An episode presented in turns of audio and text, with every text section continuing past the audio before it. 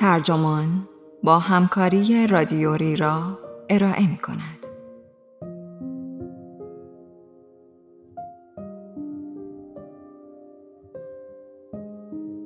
وقتی می خواهید تصمیم بزرگی بگیرید به عواقبش فکر نکنید.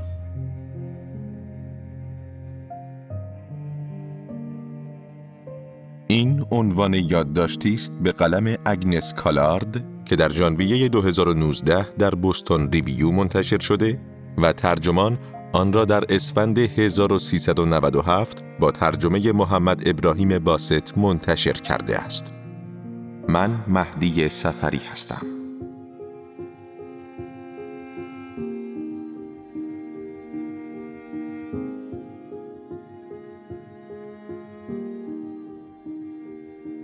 وقتی داروین می‌خواست ازدواج کند، تصویر خیالانگیزی در ذهن داشت. همسری خوب و مهربان که روی مبل نشسته، آتشی که روشن است و شاید موسیقی و کتابی هم در کار باشد.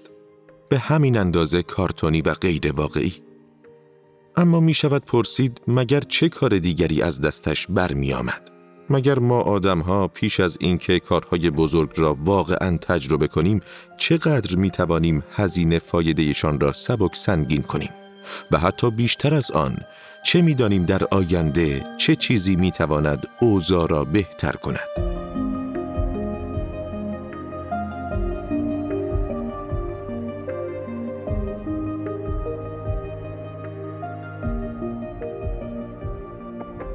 مغز در حال استراحت چه شکلی دارد؟ پاسخ دادن به این پرسش برای ترسیم نقشه های ذهنی روی مناطق مختلف مغز ضروری است. اما در دهه 1990 وقتی پژوهشگران به افرادی آموزش دادند که به هیچ چیز خاصی فکر نکنند، مغز آنان به نحو خارق العاده یک الگوی قاعدمند را روی دستگاه های اسکن مغزی نشان داد. جالب آنکه آنها در این لحظات داشتند از بخشهایی از مغزشان استفاده می کردند که در نخستیان غیر انسان رشد کمتری یافته است. به نظر می رسد که از غذا وقتی هیچ اتفاقی نمی افتد ما به شکل پیچیده تری شروع به اندیشیدن می کنیم. یعنی درباره آنچه اتفاق نمی افتد می اندیشیم. خیال پردازی، راه سازی یا حل مسائل فرضی. این قبیل واقعیات خورده روایت های تعجب آور در تاریخ علم نقطه اتکای اصلی کتاب استیون جانسون با عنوان دوراندیش هستند. به طور کلیتر توجه جانسون بر انسان به مسابه یک آفریده سنجشگر است. آفریده ای که به تعبیر دانیل کانمن اندیشه آهسته را در انبان خود دارد.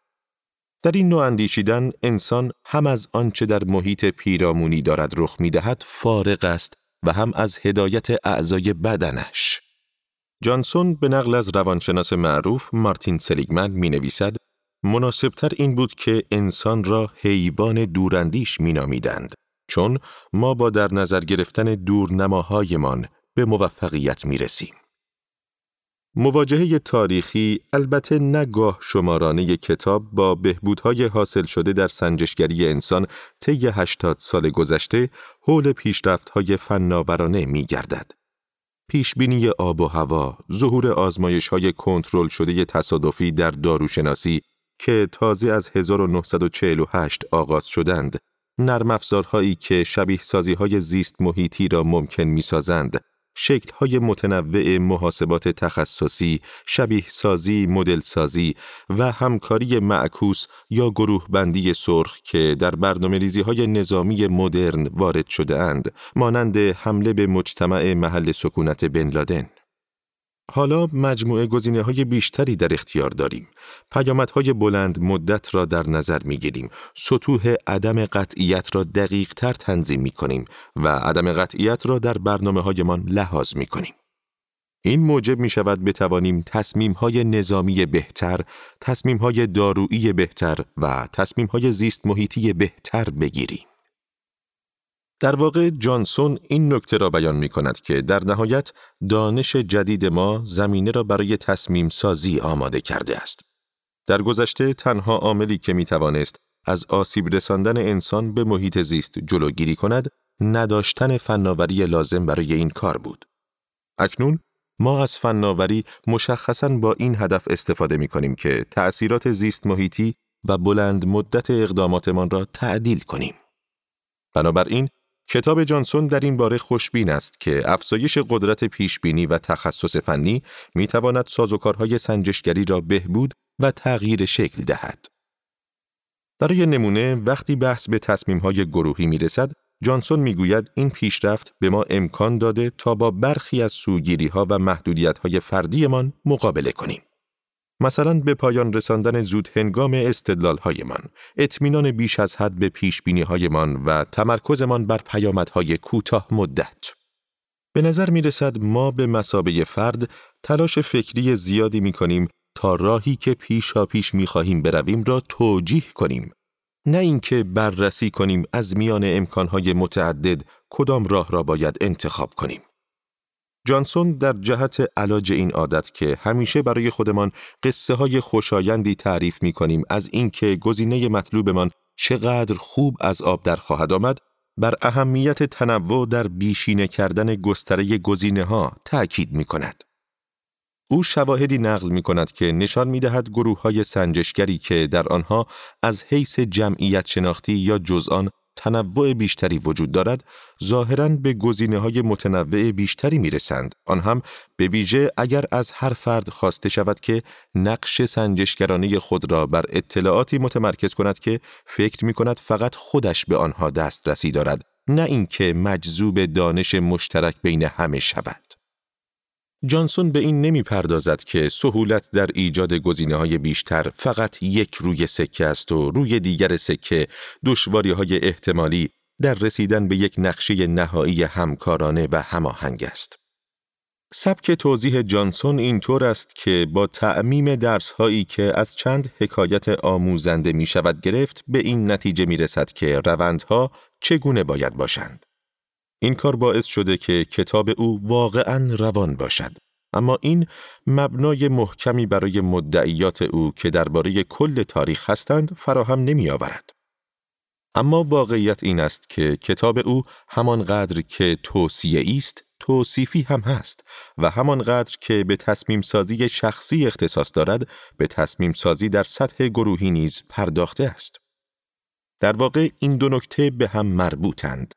جانسون امید دارد که تأمل درباره میزان احترامی که برای تصمیمهای پزشکی، نظامی و زیست محیطی می‌گذاریم موجب شود هر یک از ما زندگیمان را در دوراهی های مهم عمرمان مانند ازدواج، شغل، نقل مکان و فرزندآوری طوری هدایت کنیم که سوگیری در آن درصد کمتری داشته و سنجیدگی بیشتر و تمرکز کمتری بر کوتاه مدت داشته باشد. به علاوه او پیشنهادهای مشخصی ارائه می کند برای اینکه ما به این نقطه برسیم. من نسبت به این مدعای کلی زنین هستم که از روی پیشرفت‌های فناورانه ای که سنجشگری میان فردی را بهبود داده اند می توان نتایجی گرفت که برای بهبود سنجشگری درون فردی مفید باشند. اما قبل از اینکه توضیح دهم چرا اجازه دهید پیشنهادهای خاص جانسون برای بهبود سنجشگری را معرفی و راجع به آنها بحث کنم. یک باید رمان بیشتری بخوانیم تا بهتر بفهمیم که دیگران چطور فکر می کنند و به این ترتیب تنوع منظرهای بدیل را تا حدی در تصمیم سازی خودمان وارد کنیم. دو باید جبر اخلاقی و خیشاوندان آن را به جعب ابزار مهارت‌های تصمیم سازی اضافه کنیم جبر اخلاقی یعنی جدول هزینه فایده را خیلی روشن ترسیم کنیم و به هر خانه آن از حیث اهمیت و احتمال وقوع نمره بدهیم. 3. باید پیشنهاد کنیم که در مدارس کلاس های تصمیم سازی برگزار شود. جانسون یک برنامه درسی بین ای برای چنین کلاس هایی در نظر دارد که متکی بر همان حوزه است که در کتابش به آنها پرداخته. تاریخ، روانشناسی، علوم رایانه و ادبیات. او تصور می کند که می شود ابزارهایی را نیز برای تصمیم سازی آموزش داد. مثلا همان جبر اخلاقی که گفته شد. چهار باید برای بازبینی تصمیمهایمان وقت بیشتری بگذاریم. دو چیزی که ما تقریبا همیشه از آنها سود می‌بریم عبارتند از زمان و منظر جدید. در این کتاب بر آزمایش های کنترل شده، پیش بینی های محتاطانه و از روی تجربه و شبیه سازی هایی تأکید شده که از قبل پیامدهای ممکن را مشخص می کنند. با توجه به این نکته عجیب است که جانسون برای ارزشمند بودن اجرای این تغییرات هیچ مؤید تجربی ارائه نمی کند. او هیچ شاهدی نقل نمی کند تا نشان دهد کسانی که از جدول هزینه فایده استفاده کرده اند یا وقت بیشتری صرف یک تصمیم کرده اند یا رمان خوانده اند به صورت ابژکتیو تصمیم های بهتری گرفته اند یا به صورت سوبژکتیو از تصمیم هایی که گرفته اند راضی تر بودند. باید منطق نهفته در این پیشنهادها را نیز در نظر بگیریم. تصور جانسون این است که خواندن رمان به ما امکان می دهد که منظرهای جدید و ناآشنا منظر شخصیتهای قصه را در استدلالهایمان وارد کنیم. اما هر دوگام او اینجا محل تردید هستند. نخست، آیا خواندن رمان دسترسی شما به منظرهایی بجز منظر خودتان را بهتر می کند؟ به زبان علمی جانسون این را مسلم گرفته که بین خواندن رمان و بهبود نظریه ذهن وابستگی وجود دارد. اما مطالعه ای که بخواهد بین این دو یک رابطه علی را نشان دهد امکان تکرار ندارد. و حتی اگر رمان‌ها واقعاً چنین تأثیری داشته باشند، یک مسئله دیگر وجود دارد که آیا افراد اصلاً از چنین دانشی استفاده سنجشگرانه می کنند یا خیر؟ به نظر من این فکر بی ربطی است که بگوییم فهم چشمانداز شخصیتی که بسیار با من تفاوت دارد مثلا اسکروچ در رمان چارلز دیکنز مرا به جایی میرساند که تصمیمهای خودم را از منظر او نگاه کنم. در مورد اینکه آیا مدارس باید کلاس های تصمیم سازی برگزار کنند یا خیر، اجازه دهید مسئله را با یک روحیه جانسونی بررسی کنیم. پیامدهای بلند مدت تبدیل شدن چنین درسهایی به بخشی استاندارد از آموزش دبیرستانی در ایالات متحده چیست؟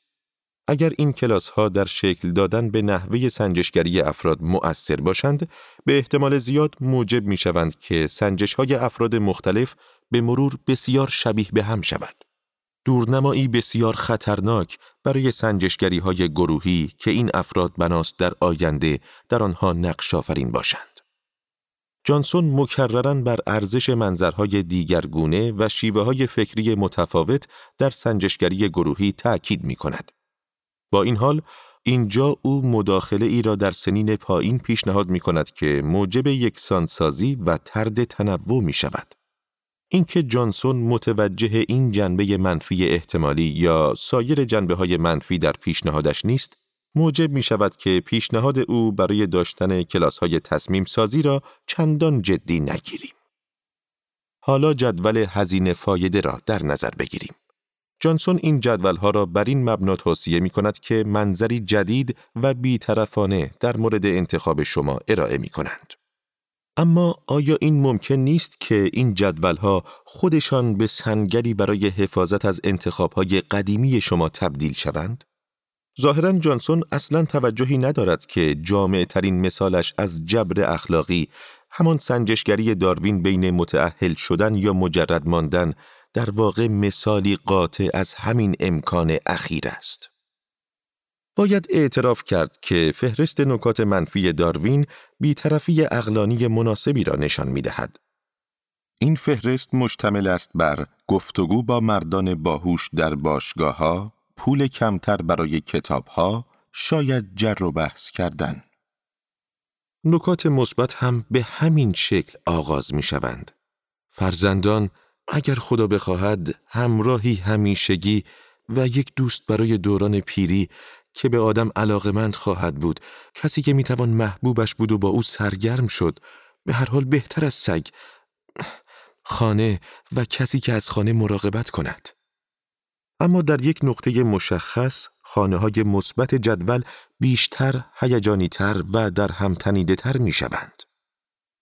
خدایا فکر اینکه تمام عمر مثل یک زنبور عقیم کار کنم کار کنم و آخرش هم هیچ اصلا قابل تحمل نیست نه نه این کار را نمی کنم تصور کن کل روز را باید در یک خانه در لندن کثیف پر از دود به تنهایی بگذرانی.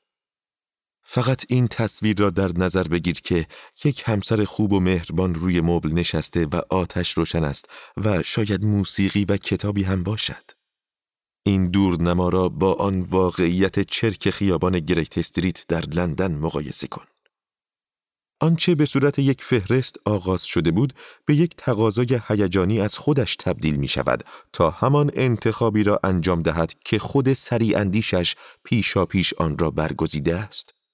برای مثال توجه کنید که چطور مضمون همسر خوب و مهربان روی مبل نشسته و آتش روشن است با حالتی عاطفی تر در خانه و کسی که از خانه مراقبت کند تکرار می شود.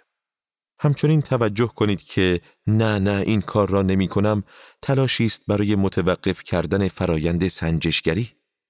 اگر لکه ای جوهر روی صفحه در این نقطه ببینم تعجب نخواهم کرد. سبک نوشتار بیانگر میل نویسنده به توقف نوشتن است.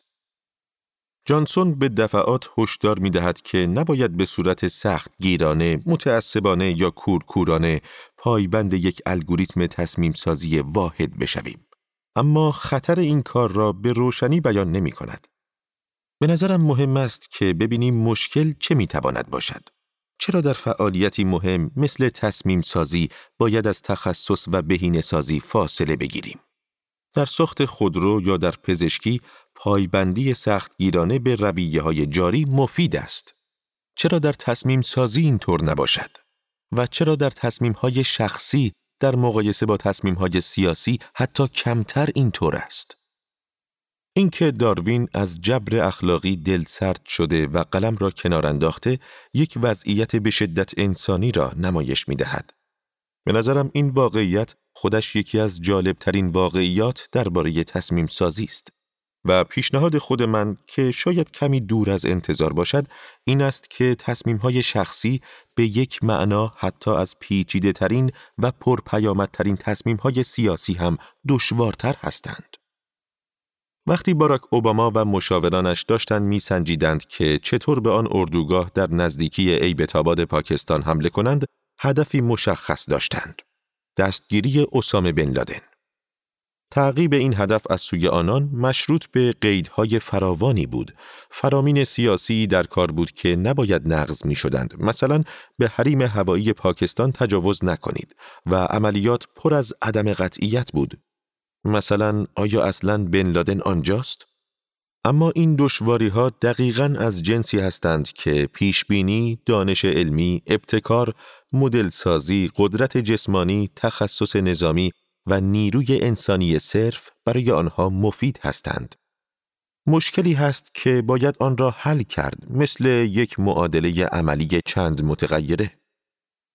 برنامه ریزی و اجرای حمله به بن لادن با توجه دقیق به جزئیات صورت گرفت و سطح این دقت چنان بالا بود که اگر در تصمیمی مانند تصمیم داروین دیده شود نشانه ای از روان رنجوری قلمداد خواهد شد.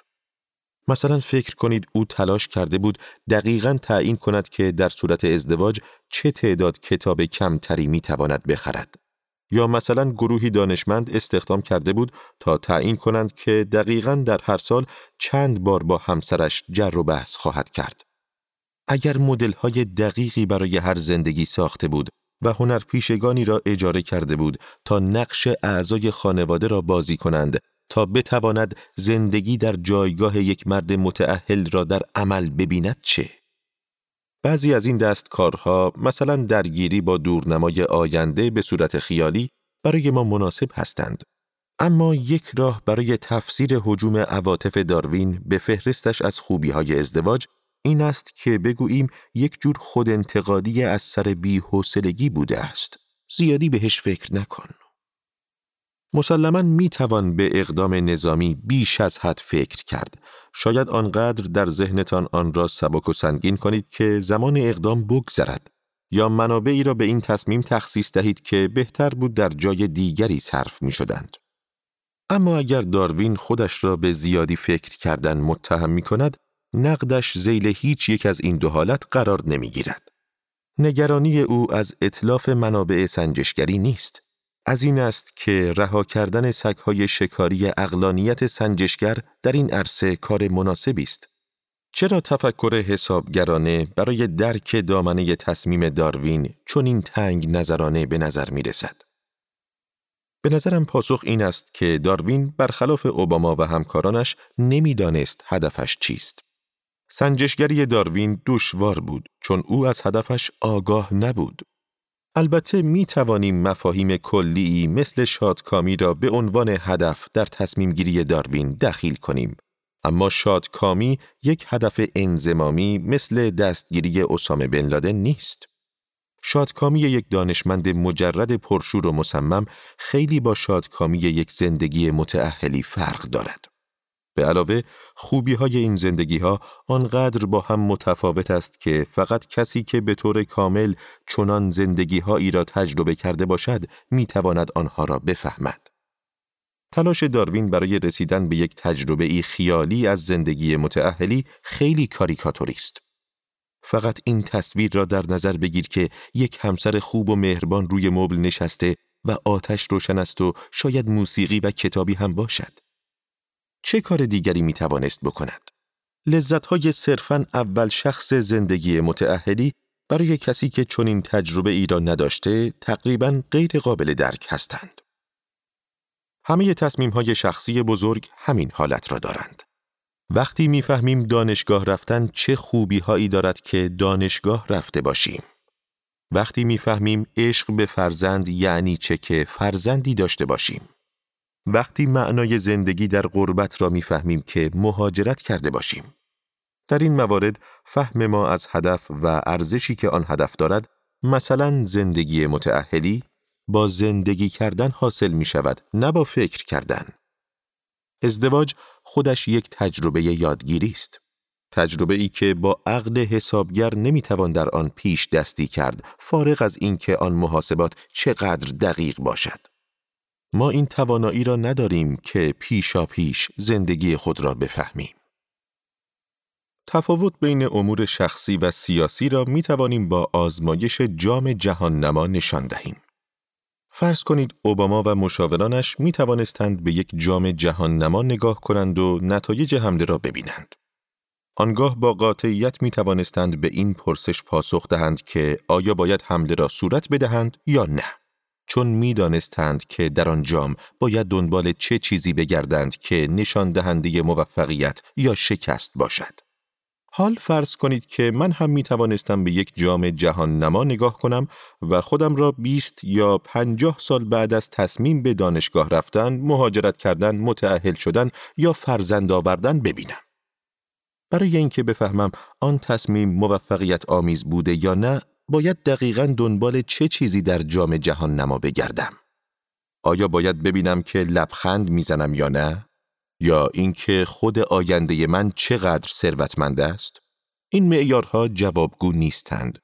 شاید خود آینده من به خندیدن اهمیتی ندهد و شاید مثل الان من علاقه به ثروت نداشته باشد. این تغییرات در خود آینده من ممکن است منجر به این شود که او به دنبال نوعی از شادکامی برود که من الان حتی تصورش را هم نمی‌توانم بکنم. نگریستن در جام جهان نما مثل تماشای فیلمی درباره یک نفر است که خیلی به من شباهت دارد. از چیزهایی لذت می‌برد که من الان از آنها خوشم نمیآید. روی چیزهایی وقت می‌گذارد که الان به نظر من اهمیت چندانی ندارند. درباره زندگی به طور کلی و به طور خاص چیزهایی می‌داند که من الان نمی‌دانم. مثلا می‌داند مادر بودن چگونه است. من در موقعیتی نیستم که بتوانم موفقیت یا ناکامی او را ارزیابی کنم. این موقعیتی است که او دارد و می تواند به گذشته به من نگاه کند و بیاندیشد که آن وقتها چقدر نادان بودم. آنچه تصمیم های بزرگ را واقعا بزرگ می کند این است که نه تنها در جهان خارج تغییراتی ایجاد می کنند بلکه ما را از درون هم تغییر می دهند. مادر شدن یعنی داشتن امیال، احساسات، عادات، آگاهی ها و حتی رویه های تصمیم گیری جدید. ما با استدلال سنجشگرانه این را ارزیابی می کنیم که آیا وسایل برای رسیدن به یک هدف مشخص مناسب هستند یا خیر. وقتی وسایل بسیار پیچیده باشند و ماهیت هدف نیز کاملا مشخص باشد، سنجشگری یک ابزار بسیار قدرتمند برای پاسخ گفتن به این پرسش است که چه باید بکنم. ولی این ابزار برای راهنمایی فردی که نمی‌داند چه می‌خواهد اصلا مناسب نیست. محاسبات دقیق درباره تأثیرات ازدواج بر تعداد کتابهایی که فرد می‌تواند در طول حیاتش بخرد همان نسبتی را با ازدواج دارد که پیدا کردن بهترین لوازم و تحریر با نوشتن بهترین رمان آمریکا خواهد داشت. گاهی باید قدم برداشت با عدم قطعیت به سوی آینده ای که از پیش نمی‌دانیم چگونه خواهد بود. جانسون در اواخر کتاب تصمیم بزرگ خود را شرح می دهد نقل مکان به کالیفرنیا و تنشی که با همسرش بعد از این نقل مکان داشته است. جانسون از خودش می‌پرسد که اگر از قبل بیشتر فکر کرده بود آیا می توانست مانع این کشمکش های بعدی بشود یا نه؟ جانسون می‌گوید اغلب به گذشته و آن تصمیم نگاه می کنم و با خودم می گویم که آیا می توانستیم طوری وارد آن شویم که ارزش های متفاوتمان از همان ابتدا بهتر با هم سازگار شود؟ اما فارغ از اینکه چقدر روی ابتدای کار سرمایه گذاری کنیم با رفتن به کلاس های تفکر، تأملات طولانی، رمان خانی و جبر اخلاقی قوه ذهنیمان را تکمیل کنیم ما نمی توانیم خودمان را از رنج یادگیری در عمل خلاص کنیم.